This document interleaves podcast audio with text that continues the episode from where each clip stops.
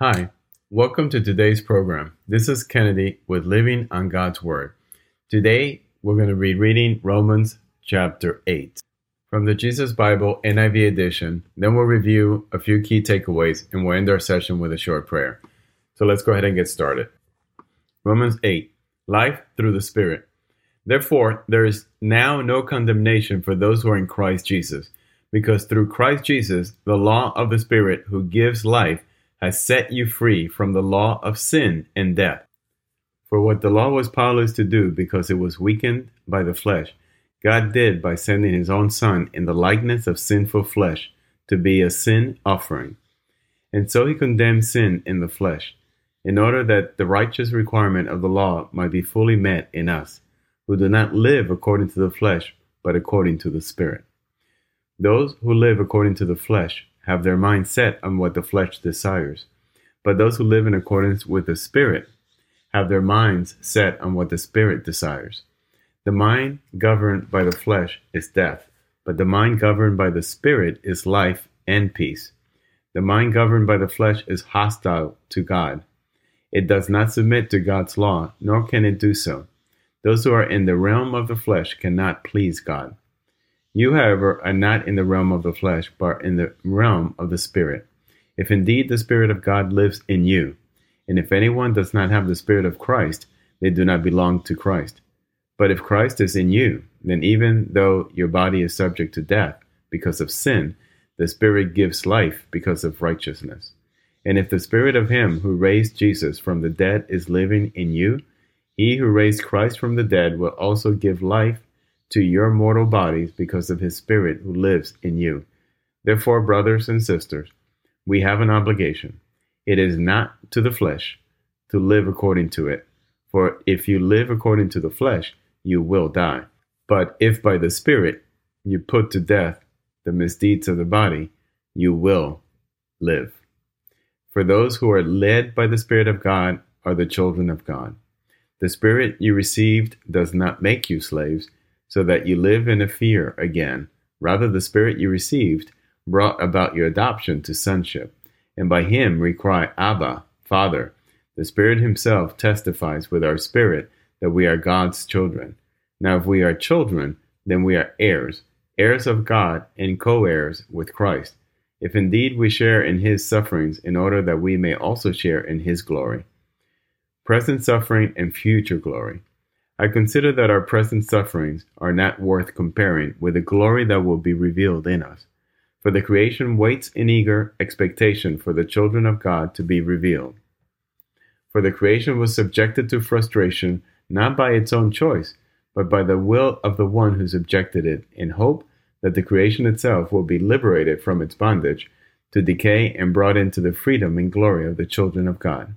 We know that the whole creation has been groaning as in the pains of childbirth right up to the present time.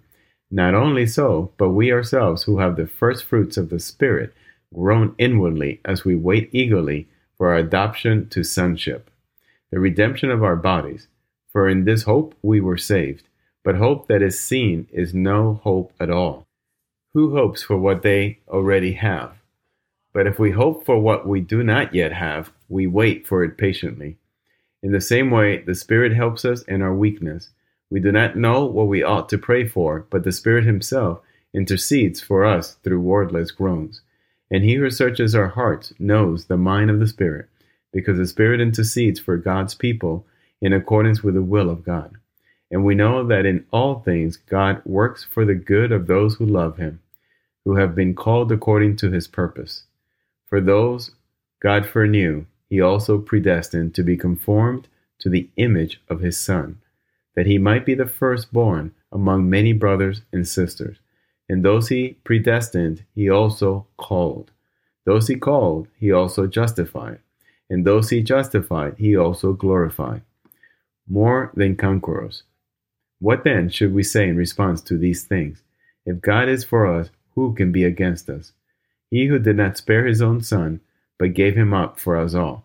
How will he not also, along with him, graciously give us all things? Who will bring any charge against those whom God has chosen? It is God who justifies. Who then is the one who condemns? No one. Christ Jesus, who died, more than that, who was raised to life, is at the right hand of God and is also interceding for us. Who should separate us from the love of Christ?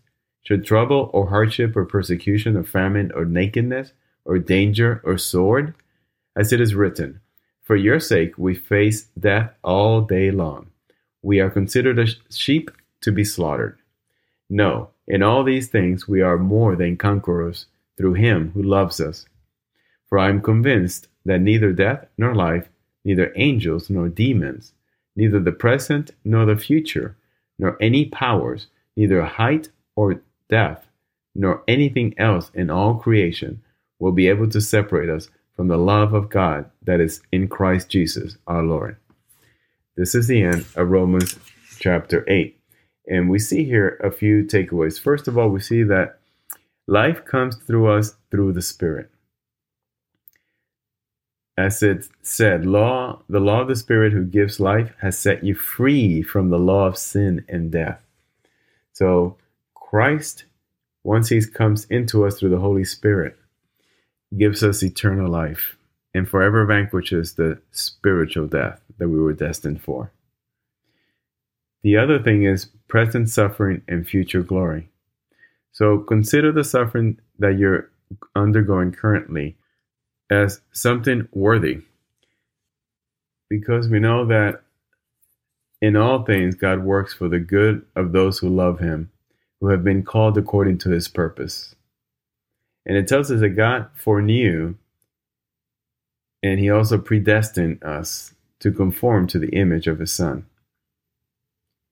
So, and those who predestined, he also called. And those who called, he also justified. And those who he justified, he also glorified. So we are more than conquerors because we are the inheritors of the kingdom of God. Let us end with a short prayer. Father God, thank you for loving us. Thank you for thinking of us so highly that you send us your Son, Jesus, and that through the Holy Spirit that He left for us on this earth, you gave us life. You gave us eternal life. We thank you again for the sufferings, for we know that everything is for a purpose, and you are purifying us, purifying our hearts, purifying our bodies, and purifying our spirit. Lord, we know that eventually all is for your goodness. And we know that one day, Lord, if we keep our faith in Jesus, we will be in your eternal presence. So, Lord, we thank you and we pray this in your Son's Jesus' name. Amen. This concludes today's reading and interpretation of Romans chapter 8. We hope that you will join us again tomorrow. God bless you. This is Kennedy, your brother in Christ, always.